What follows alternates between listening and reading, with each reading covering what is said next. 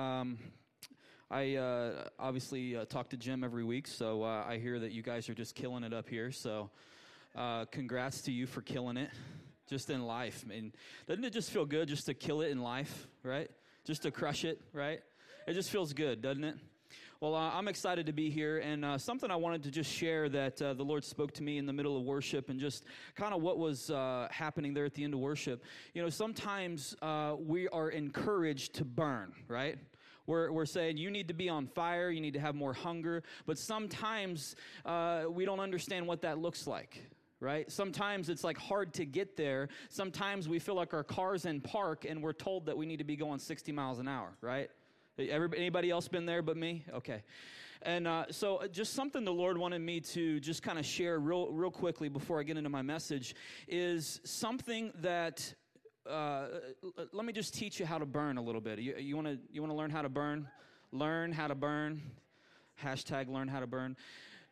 If you want to learn how to burn, here's worship is one of the most amazing ways to train yourself to burn. And here's why is because you will sing something out of your mouth that you would never declare. You will sing something out of your mouth that your mind may not even come into agreement with yet, right? And so, what happens is you begin to sing a song, you begin to sing worship, you begin to say something like, Baptize my heart with fire and you may not even mentally agree with it. You may not even mentally think, "Oh, that's not possible." It, uh, you know, that's that's going to happen to somebody else. It'll happen to the person to my right or my left, but it, surely it's not going to happen to me. But the more that you begin to release that sound out of your mouth, your mind begins to change right? Out of your mouth, your mind begins to change. And so sometimes you begin to declare a thing before you actually believe it. That's why when Abraham, uh, God told Abraham, Go to the land that I'll show you, where's it at? I'll show you. Okay? So you just start moving. You just start getting into motion because there's a peril in doing nothing. There's a peril in doing nothing. There's a peril in staying stagnant and staying in one place. And, you know, even, even if you've went through a surgery or you've had an injury or something, the doctors tell you you've got to get up and you've got to move. If you've got to get the walker and you've got to start marching around your living room with a walker, you've got to get into motion, right? And so sometimes, you know, when Abraham, eh, God told Abraham, go to the land that I'll show you. And Abraham spent many uh, uh, weeks and months and however long it was looking for the land that God would show him. And so there's a grasping in the dark. There's a, there's a searching. There's a, there's a, um, a, a, groping for what God is showing you. And then there's this verse that Abraham, uh, that, that it says about Abraham that when he was three days off, he saw it when he was three days off. It wasn't three weeks off. It wasn't three, we- three years away. It wasn't uh, three miles away. When he was three days off, he saw the land that God would send him to. And so sometimes it's in the in the journey that you actually begin to get direction. You actually begin to get insight. And so what what what does it mean? It means that you may not feel like you're passionate. It may not feel like you're burning on fire for Jesus, but sometimes you just got to get an emotion. Sometimes you just got to shout a little bit. There's a reason why the Psalms say, Shout unto God with a voice of triumph.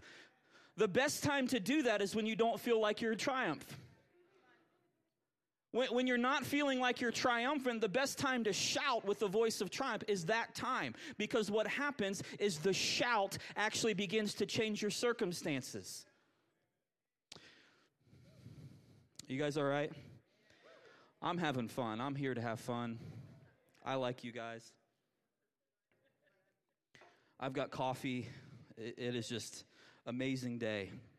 Um, so I want to talk to you um, briefly here. I don't have a whole lot of time, that, but uh, I want to I want to talk to you today about your dream, your destiny, your baby. And, you know, uh, I actually wasn't going to talk about this is a message that I've done at Pickerington, and uh, I wasn't going to do this, but um, just some of the things that Bethany was saying in worship, I felt like I needed to, to kind of hit this and uh, kind of hit it fast and furious. Are you ready? Um, you know, there, there's every person has a dream, has a destiny, has something that God has implanted into you. You, you have it. Whether you, you see it, whether you see the expression of it, the manifestation of it, whether you see it active in your life, the seed for your dream is in your heart. The seed for your destiny is in your heart. And what happens is sometimes things get in our way that keeps the seed at a seed. But what happens is what we have to do is we have to stand in a place where there may not be no blossom, no blood, no bud, no bloom, no nothing, but you have to begin to rejoice over the thing that God has planted in you. And when you begin to rejoice over the thing that God has planted in you, you make room in your heart for the expansion to happen. You make room in your heart for your dream to grow, your destiny to become a reality, and your baby to be birthed. Now, when I think about this kind of uh, analogy, I love, I love just the analogy of babies being born. Anybody love babies? I love babies. I have four babies, uh, four children. My oldest is not really a baby anymore, but um, I, I, just love babies. And you know, my wife and I, we we uh, we've noticed something that when we go places, it doesn't matter what country, what culture, what it is. That if you have a baby, they'll smile at you. And so if you if you want people to be friendly, just start carrying around babies, right? Some of you guys looking for a wife, maybe just need to start carrying around babies.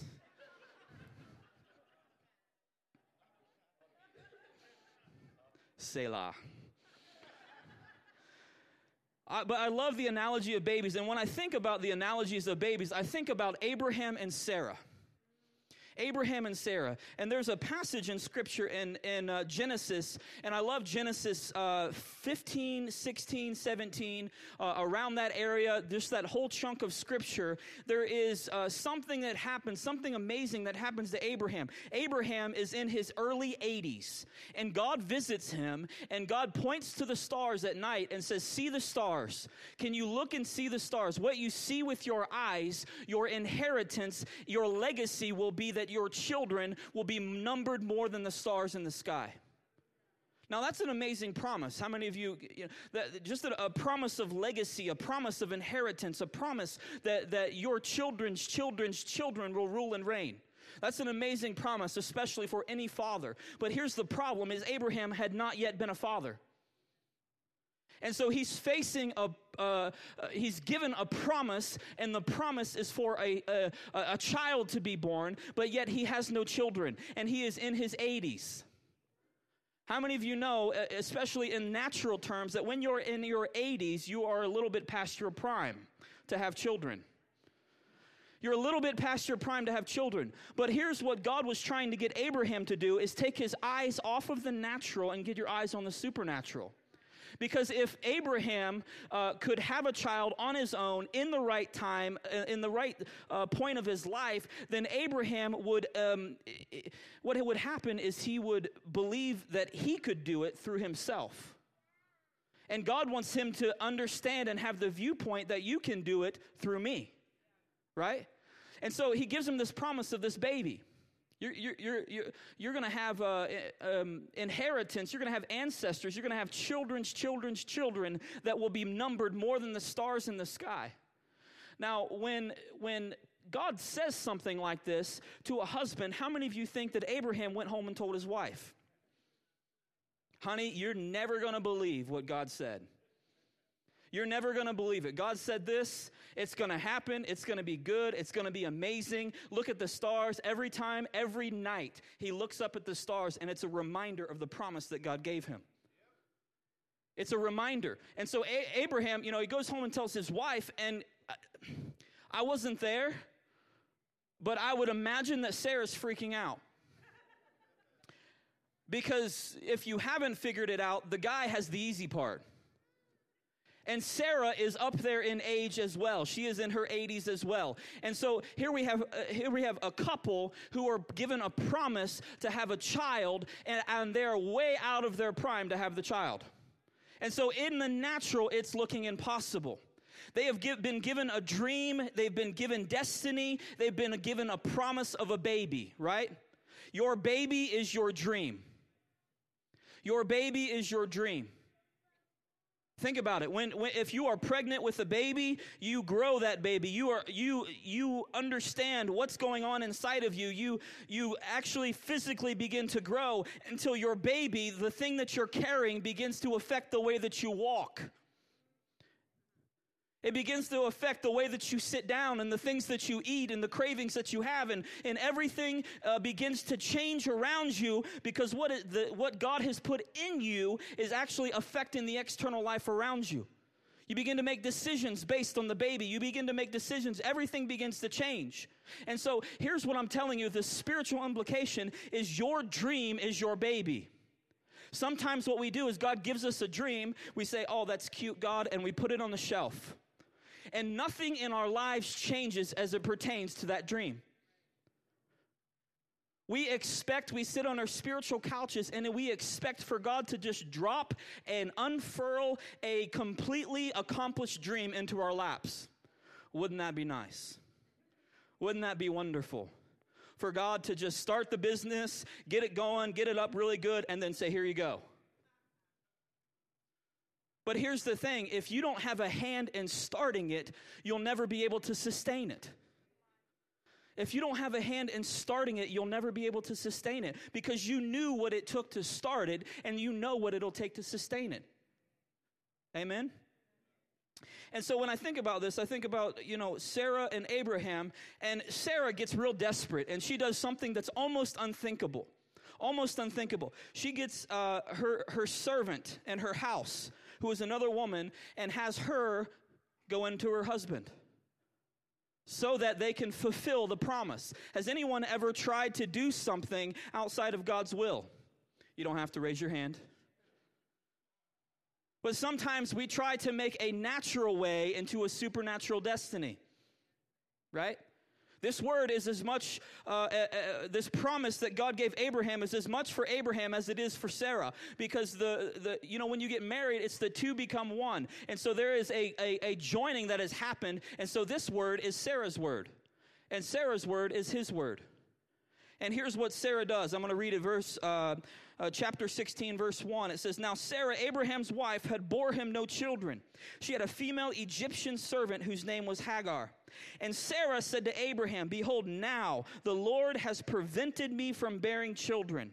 Go into my servant, and it may be shall I, uh, that I shall obtain children by her.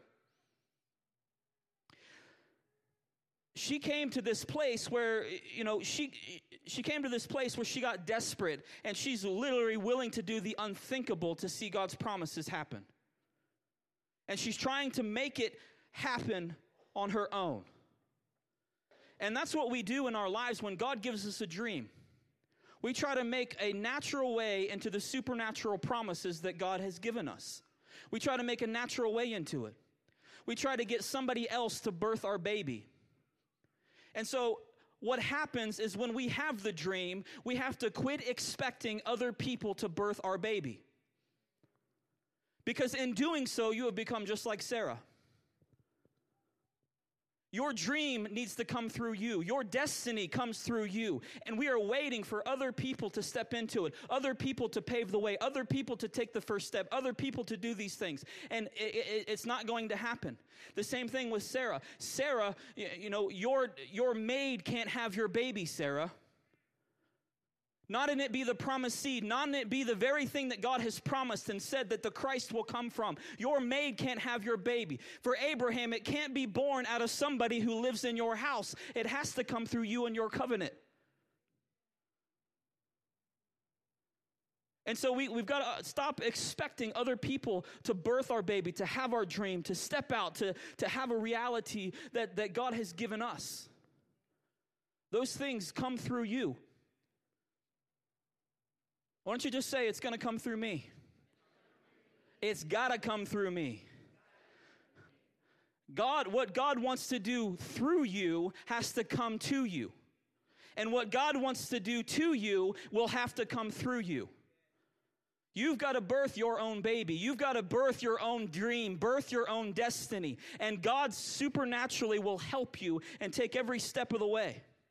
But what happens is we are like Sarah and we put things in order to try to make them happen outside of time, outside of the season, outside of the, the, the very thing that God has said would happen. But God is saying, you know, uh, with Abraham, it's, it's uh, God is saying to Abraham, like, Abraham, I will, this promise comes with the power to produce it. The promise comes with the power to produce it. But we got to have faith in that promise. Right? You guys all right? Do we need to take another Selah? I do. What, what God is saying through Abraham is, is he's telling Abraham that he'll take his insufficiencies. He'll take the very thing that is, that is in him that says, I'm not good enough. He'll do it for you. The very thing in you that says, I'm not good enough, or I, I don't have this, or I don't have that, or I'm too young, or I'm too old, or I'm too black, or I'm too white, or I'm too this, I'm too that, I'm too, I'm not educated enough, I don't have a good speaking voice, I don't have any of this, I don't have any of that. God will wait till it looks totally impossible for you and says, Now I'm gonna bless you, and I'm gonna do it through you and I'm going to take your body as good as dead. I'm going to take your circumstances, although it might not look like it's possible. I'm going to take those things and I'm going to move through you because when I move through you, you'll understand that it's not by might, it's not by power, but it's by His Spirit. And you're going to see that when God opens the door, there is a door that God opens that no man can shut. There's an opportunity that God flings wide that nobody can shut it because He's opened it for you. And so God is encouraging us. He's challenging us. It's time to have your own baby. He's given you a dream. And there are things that prevent us from birthing the very thing God is calling us to birth. For some of us, we are waiting on God. We're waiting on God. Can you imagine a mother 40, 40 weeks, ready to give birth. You know, I'm just going to wait on God. It would be, it would be absurd, right? It's time. It's time. And we're waiting on God and we're waiting. And, and what we don't understand is that God, uh, God's act is putting in the seed, and now God's waiting on us. When God created things in the beginning, He created them after their own kind. That means that He started the seed and the seed never stopped. And so everything that you need for an oak tree is inside of an acorn. And here's the thing there is an orchard of oak trees inside the acorn. It's not just one oak tree. And so that seed represents another seed, which represents thousands of seeds, which represents hundreds of thousands of seeds that will go on. And the multiplication factor is crazy. But we're waiting on God. And we've got to come to a place where we we, we understand that God is waiting on us. God is waiting on us. God has, has put in you what you need, what you need in this season, that you're in the right season for the right reason, for the right time, for the right place. That He's got something good for you. He's got something amazing that He wants to do in you and through you.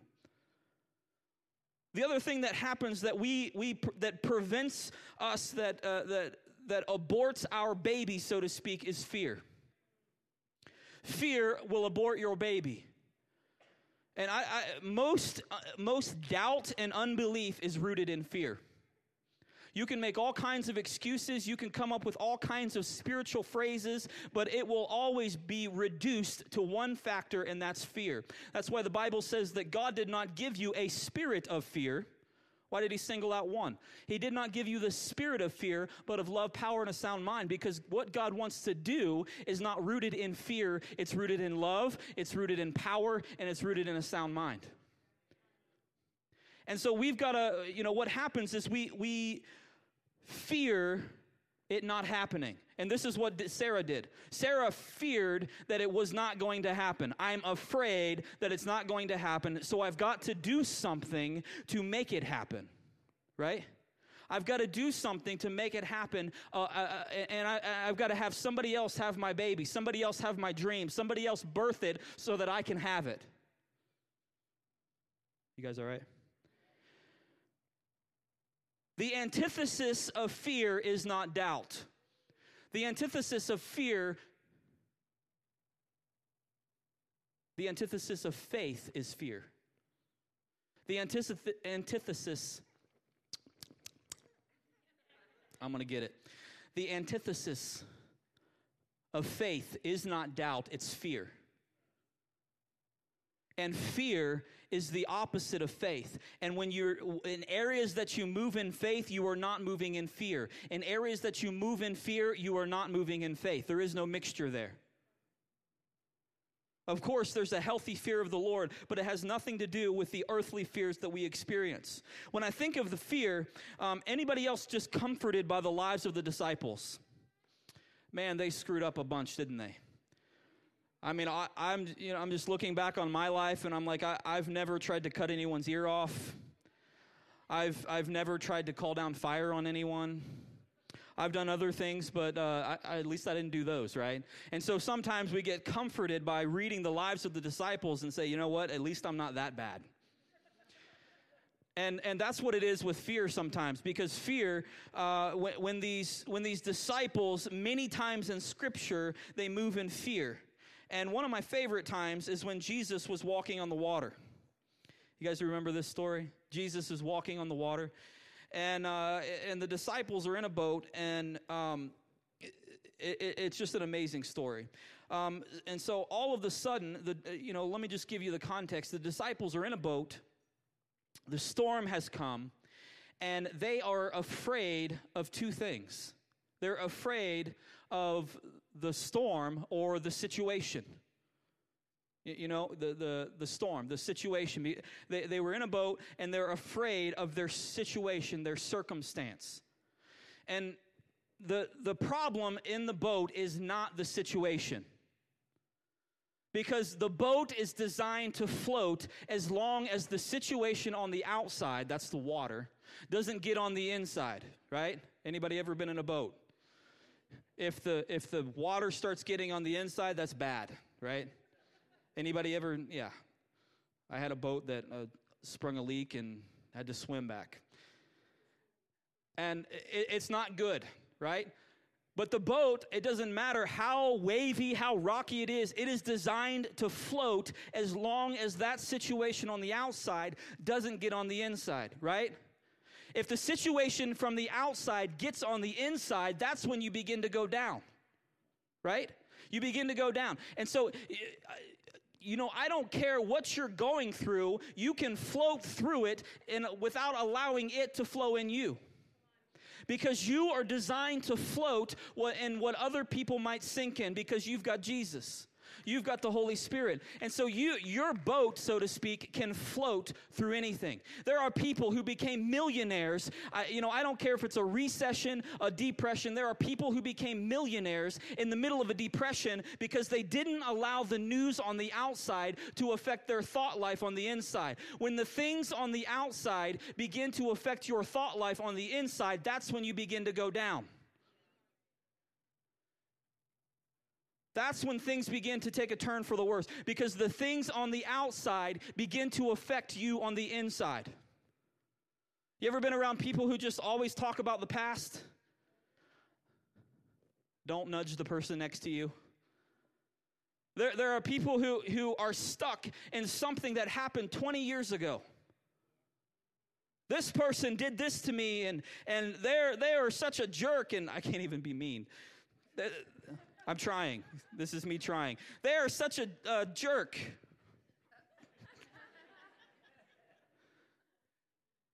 And they're talking about a situation or a circumstance that happened 20 years ago. And when you look at that person that they're talking about, they've gone on with their life. They, they have a great job, they've got a family, they, they, they're successful, and everything seems to be okay because they've moved on with their life. But this person is drowning in a 20 year old cup of water that has gotten on the inside of them because they've allowed the circumstances to affect their thought life. When the things on the outside get on the inside, that's when you go down. And so we've got to we've got to understand and we've got to look out for what things are affecting our hearts. You know, a good indicator for what's getting in your heart. Your mouth will tell you what's getting to you. Your mouth will tell you what's getting to you because it speaks out whatever the heart is full of, right? Man, I don't have time to go into that. Bible says that out of the abundance of the heart the mouth will speak, right? That's why when the heart is full of the Holy Spirit, it speaks out in the language of the Spirit. Because whatever the heart is full of, that's what the mouth will speak out. And so, you know, we we can't allow people to, to penetrate our thought life, to penetrate those things with negativity, with doubt. Here's what they did with the boats in the in the ancient days and, and the Scandinavian boats and things. They would pit, they called it pitching the ship. They would put tar on the inside and the outside of the ship in every crack, in every crevice of the ship. They would they would pitch it, they would put tar in it to the intent that they knew that the water would come and they were building up a defense so that the things on the outside did not uh, get on the inside, right?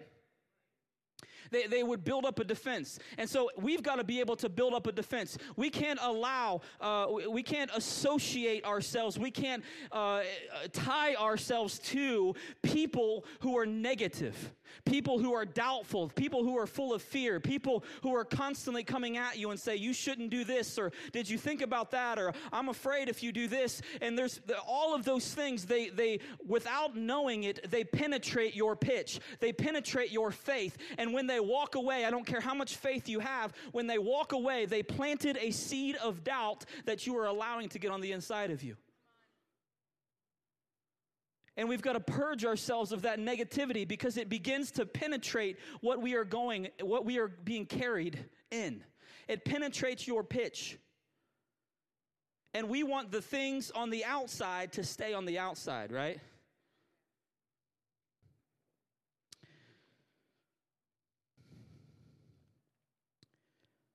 The disciples were, they, they were afraid. They were afraid of the situation. They were afraid of the storm. They were afraid of these things. And they built up this, uh, you know, the, the, the, we've got to build up, build up this defense so that we can't um, get penetrated by negativity. And we've got to ask ourselves a question too sometimes what are we going through that we are allowing to get to us? What are you going through that you are allowing to get in you? Because the moment that it gets in you, that's when things begin to go down. You guys okay?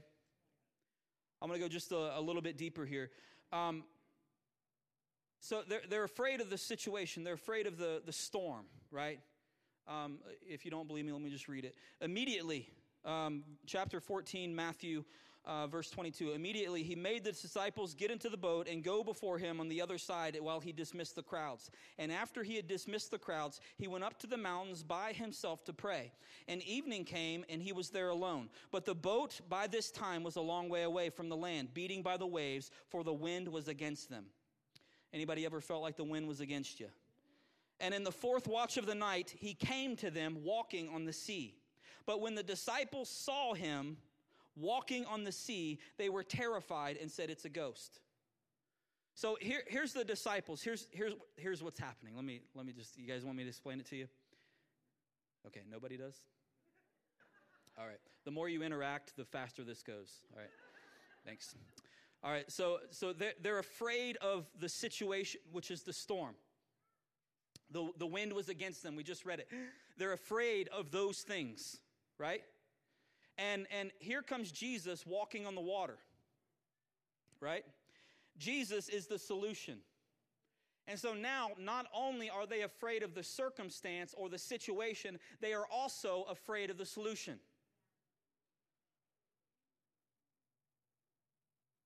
Do you get it? Let, let, me, let me explain it to you this way. Imagine you're on the 20th floor of a high rise building, the building is on fire. You're standing at the window, and the fireman's down there with one of the hoopty things yelling, Jump. You're afraid of the fire, but you're also afraid of the solution. So you're standing there on the windowsill saying, Is there another option? You're going to get it one way or the other. But we don't have long to deliberate in this instance because the fire is coming after you. Either you're going to jump or you're going to burn. If I stay where I'm at, I know I'll die. If I jump, I might live. Do you understand the logic? Do you understand the thought process? That the disciples, they're, they're, they're in this place and they're, they're stuck in between two fears. Because just like you standing on the, the edge of the windowsill, they are standing in the boat and they are afraid of the circumstance. And now Jesus is coming. And it doesn't say they were just afraid, it says they were terrified. And they said it's a ghost, and it wasn't the Holy Ghost. And here comes Jesus walking on the water. And they didn't recognize him. You, you know why they didn't recognize him? Is because sometimes God is hard to recognize in the middle of a storm. Sometimes when you're going through hell and you're going through things, it's hard to see the solution walk right up to you in the middle of your situation. This was the Jesus they had just been with. They had just left him. They had just been with him. Jesus sent them away, dismissed the crowds, and then came to them. And they didn't recognize him because sometimes God is hard to recognize when you're in a storm. And we're crying out, God, where are you? And he's right there. And he just walked up on top of our circumstances. So the disciples, they're, they're, they're in the boat and it's rocking back and forth. I wish I had a boat. It's rocking back and forth. Uh, imagine I'm standing in a boat and and the storm it says the wind was against them the boat is swaying back and forth swaying back and forth and here comes jesus and there's now they are they are pinched in between two fears. It's double jeopardy.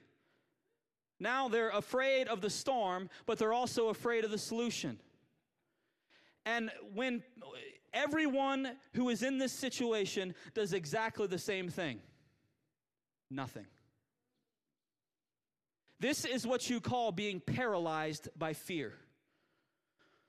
Because you're afraid of your circumstances, but you're also afraid of what the solution is or, or what God is calling you into or what he's asking you to step out and onto and, and it might look different. It might it might be new. It might be uncharted water so to speak. It might be something that you're not used to. But but what we're doing is while we stay here in between two fears we are rocking on a boat of mediocrity and God is bringing you an opportunity, but we are stuck on the boat of mediocrity because we're stuck in between two fears. And we just begin to say, I'm just going to stay right here.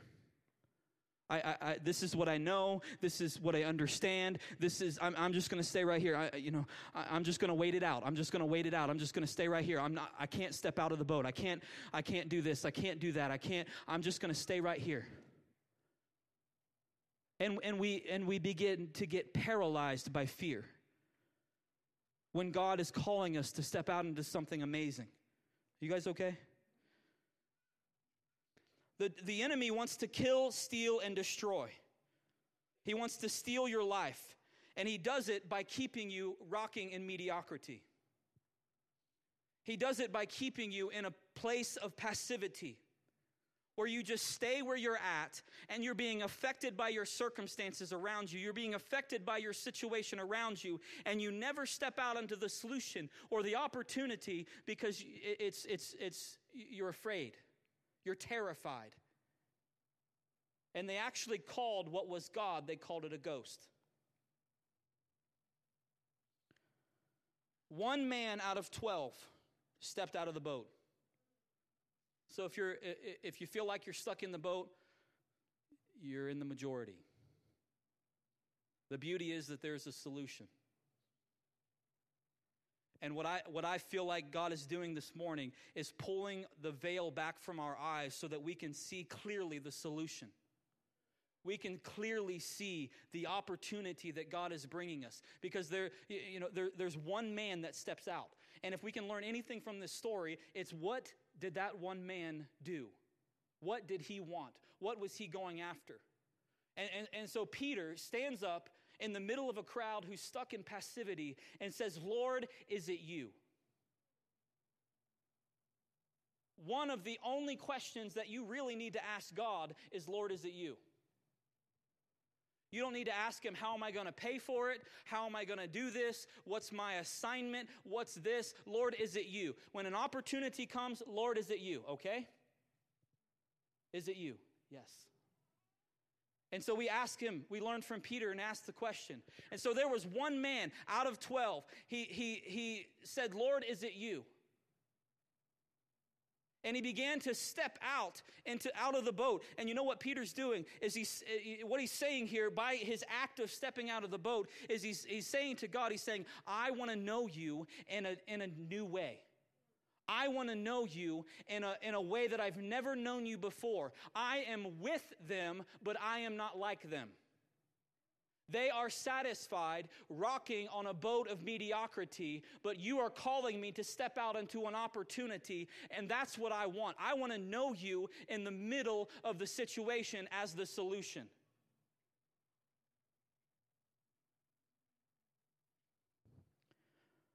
I want to know you in another dimension. And what you've got to understand is where you are is not where God's calling you to. He's got more for you. If you feel like you're stuck, where you are is not where God's calling you to. If you feel like you're in a rut, where you are is not where God's calling to calling you. He's got more for you. But you got to say hello to the new and goodbye to the old. You've got to say hello to this and goodbye to this. And recognize the, the, the, the fact that we're rocking on a boat of mediocrity. He's got more for us. And here's the thing, and I'm going to kind of wrap up with this. Um, it, it wouldn't be so bad if they were held back by nature, by, by, by nature, by the storm, if it was just the fact that they were held back by the storm, by nature, um, you know, all of these things. But, but this is a spirit. This is a spirit. And if it's a spirit that is robbing you from the abundant life that God has for you, then it's a spirit that won't let you be happy. It's a spirit that won't let you walk in joy. It's a spirit that won't let you hold your head up and your back straight. It's a spirit that keeps reminding you of your past and never telling you about your future. It's a spirit that keeps pointing out your weaknesses and never telling you your strengths. It is a spirit that is keeping our churches small and our faith smaller. It's a spirit. And what we've got to understand is that if it's a spirit, we know that God did not give us the spirit of fear, and so somebody else gave it to you. It's not you, it's not yours, so quit owning it. This is not, my, this is not your fear. You, you got to understand, it's not your fear. You, we have been claiming that I'm just afraid of this. I've always been afraid of this. I'm afraid of spiders. I've always been afraid of spiders. It's this big. Let me show you the solution.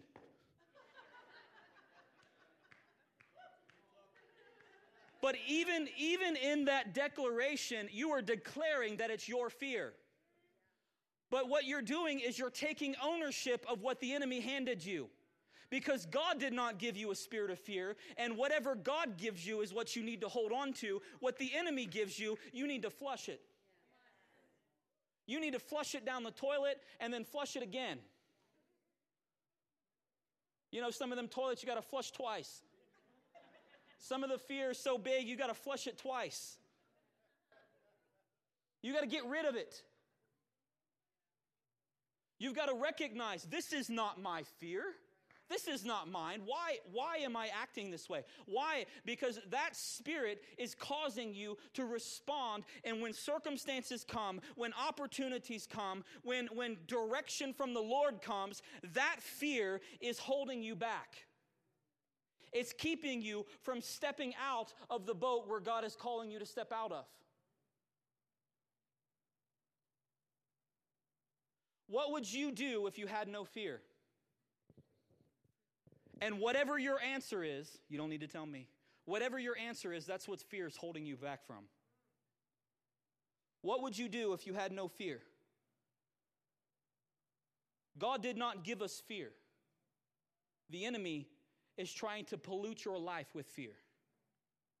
And we've got to understand that the antidote to fear is, is what did he give us? A spirit of love, power, and a sound mind. That's what God has given you. And those are the things that you hold on to. So when you come up to a situation and your mind is affected by fear, what the Bible says is you take every thought captive. He says it says that the weapons of your warfare they're not carnal, but they're mighty for the tearing down of strongholds. The weapons of your warfare are faced at your brain to tear down the thoughts that would hold you captive, the strongholds in your mind that the enemy uses to attack you consistently with fear, so that when you have a situation come up and you have an opportunity to step out into, all of this fear, doubt, unbelief creeps in because a stronghold has been created. But God has given us a weapon. He says our weapons are not carnal, but they're mighty for the tearing down of strongholds. Anybody want to tear down some strongholds today? They are mighty for the tearing down of strongholds. And we take every thought captive. We take the, those thoughts of fear, we take them captive. We say, wait a minute, what are you doing in my brain? I take you captive. How you take a thought captive if you acknowledge that it's there and that it shouldn't be. That's how you take it captive. Right? You acknowledge that it's there and that it shouldn't be. If I was in the Oval Office and I shouldn't be, somebody's going to take me captive. Right? You acknowledge those thoughts and you recognize that thing shouldn't be there. What did God give me instead of that? Well, He gave me love, power, and a sound mind. What does love, power, and a sound mind look like in this situation? And you begin to reason in your mind. And you begin to change the way that you reason because the way that you reason perpetrates your thoughts. Your reasoning is what the way that you think, right? And so we have thoughts and then we have our reasoning. And our reasoning is what we use to conclude our thoughts. And so you begin to change the reasoning and then you combat the thoughts. And you understand, God didn't give me this. Why am I walking this way? And you understand that fear is holding you back. And I, I just, I hate fear. I hate fear. I, have seen fear hold so many people back, myself included. I have gotten, you know, numerous opportunities to preach in uh, a number of countries and, you know, done crusades with 30,000 people. And, and I think back to the day when I was too scared to hold a microphone in my hand. I, would have the, the, the vomit come up in my throat. My heart would be pounding outside of my chest. My hands would shaking. I couldn't sleep the night before. It would make me nauseous. It would make me sick. And, and uh, you know, I'd get up there and I couldn't think of one scripture. I couldn't think of one word. My mind would go completely blank. And all of it was a lie. It was a lie from the enemy that was sent to, to stop me from doing my destiny. And, and all the while, you know, if I would have allowed that fear to control me, I would have been stuck in some warehouse just doing my life. And all the while, all of this stuff is shut up inside of me. And I want to ask you this morning what is shut up inside of you that fear is keeping? What is fear putting a lid on in your life? What would you do if you were not affected or afflicted by fear?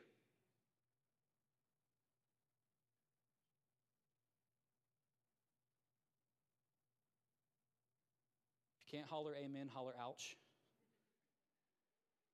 That was R.W. Schambach, wasn't me. Now, here, here's, the, here's the secret. When Peter walks on the water, as long as he stays God conscious, he walks. As long as he stays focused on God, he walks. The moment that he becomes self conscious, he starts to sink. Now, here's the thing we, we, we think that we're, we're so self conscious, we're, we're self aware of our fears, and we're self uh, aware of our, our faults and our insecurities. And we've got to get our eyes off of all of those things. The self awareness will kill you. The self awareness will cause you to start to sink. Here's the thing when Peter walked on the water and it says that he started to sink, it never said that he sank. And so you may feel like you're sinking and you may start to sink, but when you step out, as long as you stay God conscious, the moment you get your eyes off Jesus and you feel like you're sinking, God reaches out his hand and pulls you up and say, "No, look at me." And as long as we stay God conscious, we are not fixated on the situation. We are not affected by our fears. We're only affected by our affection. Oh, to only be affected by our affections. To only be influenced by our affections for Him. Isn't that glorious? And so I, I want to just leave you with, with some of these thoughts. I've already asked you some of the questions. What would you do if you had no fear? Realizing that, that what your, whatever your answer is to that, that's what fear is holding you back from. We've got to understand how do we overcome fear? Number one, recognize that it's a spirit and it's not yours. Recognize that God did not give it to us. And understand what He did give us. And then we've got to stay God conscious. And sometimes it's really hard to stay God conscious in the middle of a storm, right? It's hard to stay God conscious when everything's going wrong. Sometimes it's easy when everything's going right. Oh, God's so good. He's so good to me. I love him. Then when everything's not going good, And so we stay God conscious no matter what the circumstances are, and we begin to step out. And what I feel like, just prophetically, I just feel like the, the, the Lord is calling people to step out of their peripheral vote, uh, boat, calling you to step out of your boat. And it may look different for, for each person. It may look like starting a business for some people. It may look like starting a ministry for some people. It may look like writing a book. It may look like uh, whatever it might look like for you. You know it if you're affected by it. You know what your boat is that you're staying comfortable to. Well, I've just always known. I've just always known this job. I've just always known this place and we become comfortable with what we know and we develop a system of dysfunction and contentment. And it's rooted in fear. And what I feel like the Lord is wanting is just to point his finger into, into the, the, the subject and the topic of fear and, and point at it in our lives. Like it says in the Psalm, Search me, O Lord. And I feel like the Lord is looking to search for fear so that he can eradicate it. So that he can eradicate fear. Because God did not give you a spirit of fear, but of love, power, and a sound mind. And I believe that what God wants to do in the remaining of this year, that, that it's, it's going to, to trump many of the things that He's done in the previous 10 years. For some of us, that's your entire walk with God. What if everything that God does in the next six months is, is, is a hundredfold of what He's done for, in the last 10 years for you? What if coming into divine acceleration means that you can't take the baggage of fear with you?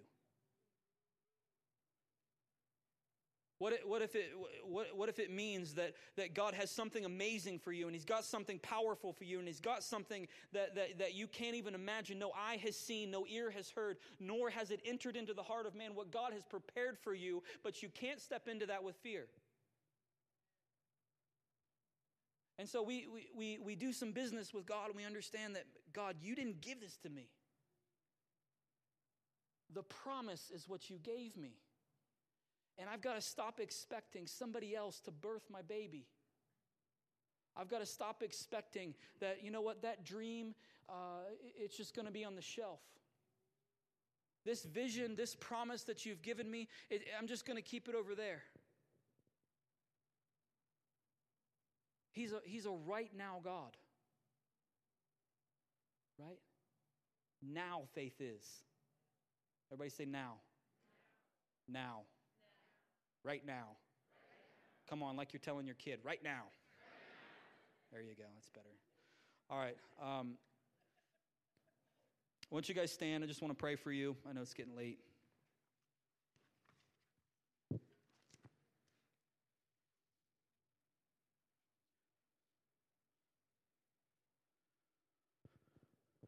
my, my heart really has been, since the beginning of the year, I've just been going after the topic and the subject of destiny and, and helping people find their purpose and helping people. And what I've found is that the majority of people are held back by fear and fear alone. You can say it's all kinds of other excuses. I'm not educated enough. I, I, I can't do this or I can't do that. It's, it's fear. You're afraid that when you step out into what God's calling you to do, that He won't meet you there. And I, I just want to pray for you and just and just um, just bind the spirit of fear, right? So why don't, you just grab the hand of somebody next to you? And I want you just to begin to pull back and forth. All right? Just bear with, hey, come on now. We believe an invisible God lives inside of us. It's all weird after that. just pull back and forth. Just pull back and forth. And what you got to understand is that your life has been a struggle between faith and fear. It's been back and forth between faith and fear, between what God is calling you into and what the enemy is keeping you from. And right now, I just believe that the Lord, something is, is washing over people to break the spirit of fear, to bind the spirit of fear. And so I want you just, uh, just on the count of three, I want you just to like almost like sling down and just break, break that struggle, break that back and forth, just break it. And so here we go. One, two, three. Break it, break it, break the fear.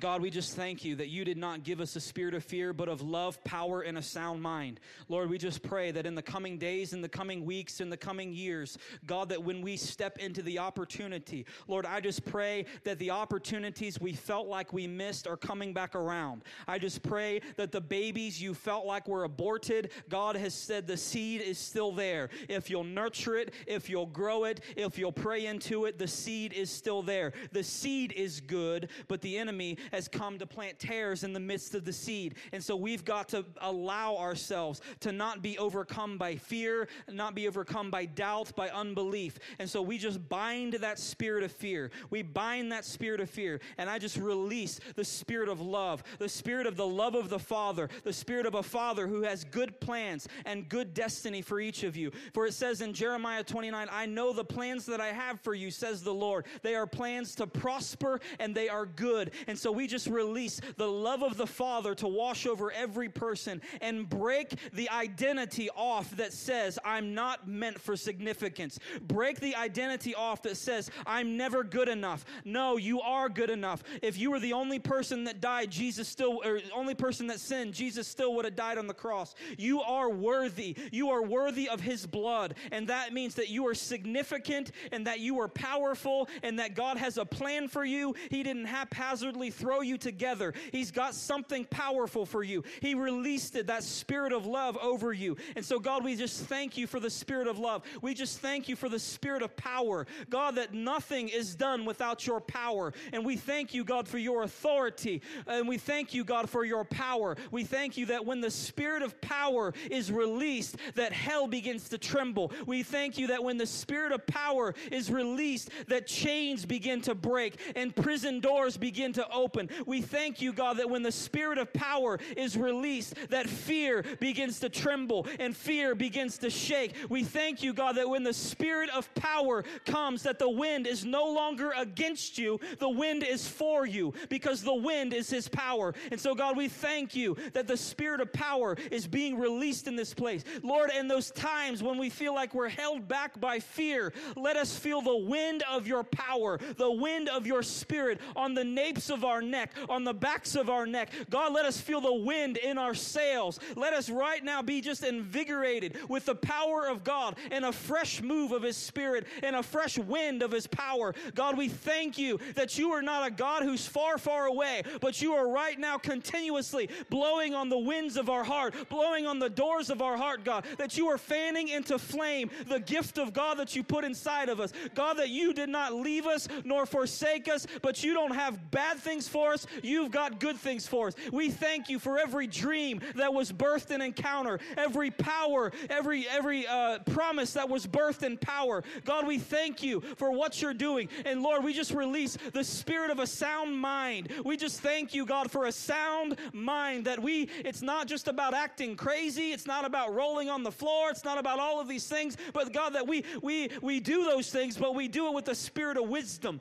That there is a spirit of wisdom. There is a spirit of of a sound mind, that the man, uh, God directs his steps and orders our ways, but we determine our stride. And so, God, we right now, we thank you for the stride of the Lord. We thank you, God, for the sound mind that is helping order our steps, order our steps, and our steps are not ordered with fear. Our steps are not ordered with fear. Your steps are not ordered with fear. And so when you take a step, you are not stepping into fear, but you're stepping on the enemy's head. Every step that you take, you're crushing his head. Every step, every time you, you say no to fear and yes to faith, you're crushing his head. And then you crush his head again. And then you crush his head in this situation. And then you crush his head in this situation. And then your kids are gone and you crush his head with this situation because you stepped out in faith and you didn't allow fear to affect you. And so we just break off and bind up that spirit of fear. God, we say, gone are the days where the Christians are known as the ones who are passive, who are the ones who are uh, rocking on a boat of mediocrity mediocrity. We thank you that the opportunity is beckoning us to step out of mediocrity. We thank you, God, that the opportunity is calling us to step out on the winds and the waves, to step out into the unknown, to step out into uncharted waters and uncharted territories, and that we will no longer be bound up by where you were, but we are going to where you are. We are no longer making a idol to where you were and where you used to be, but God, we are stepping out and moving to where you are right now.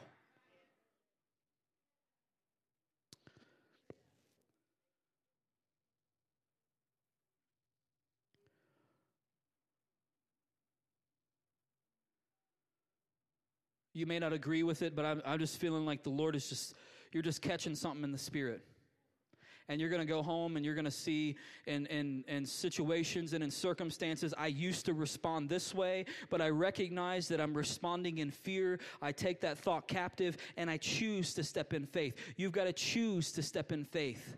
Faith is not a noun, faith is a verb. The action of faith. Father, we just thank you. Jesus, we thank you.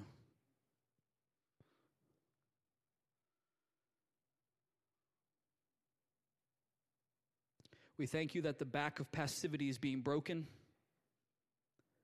that no longer where will our lives be affected by this fear.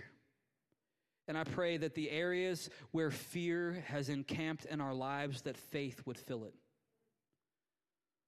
the areas of your life where fear has made a camp, we, we right now, we just to say the camp is being destroyed and fear is, or uh, faith is occupying the place where fear used to be. Thank you, Jesus. Thank you, Jesus.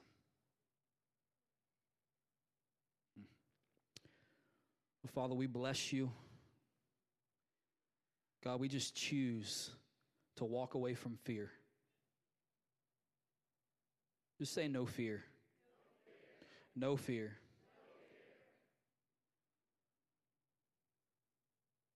And you need to look at the enemy and say, Fear this. we love you, Jesus. Well, God, we bless every person here. God, we, we thank you that.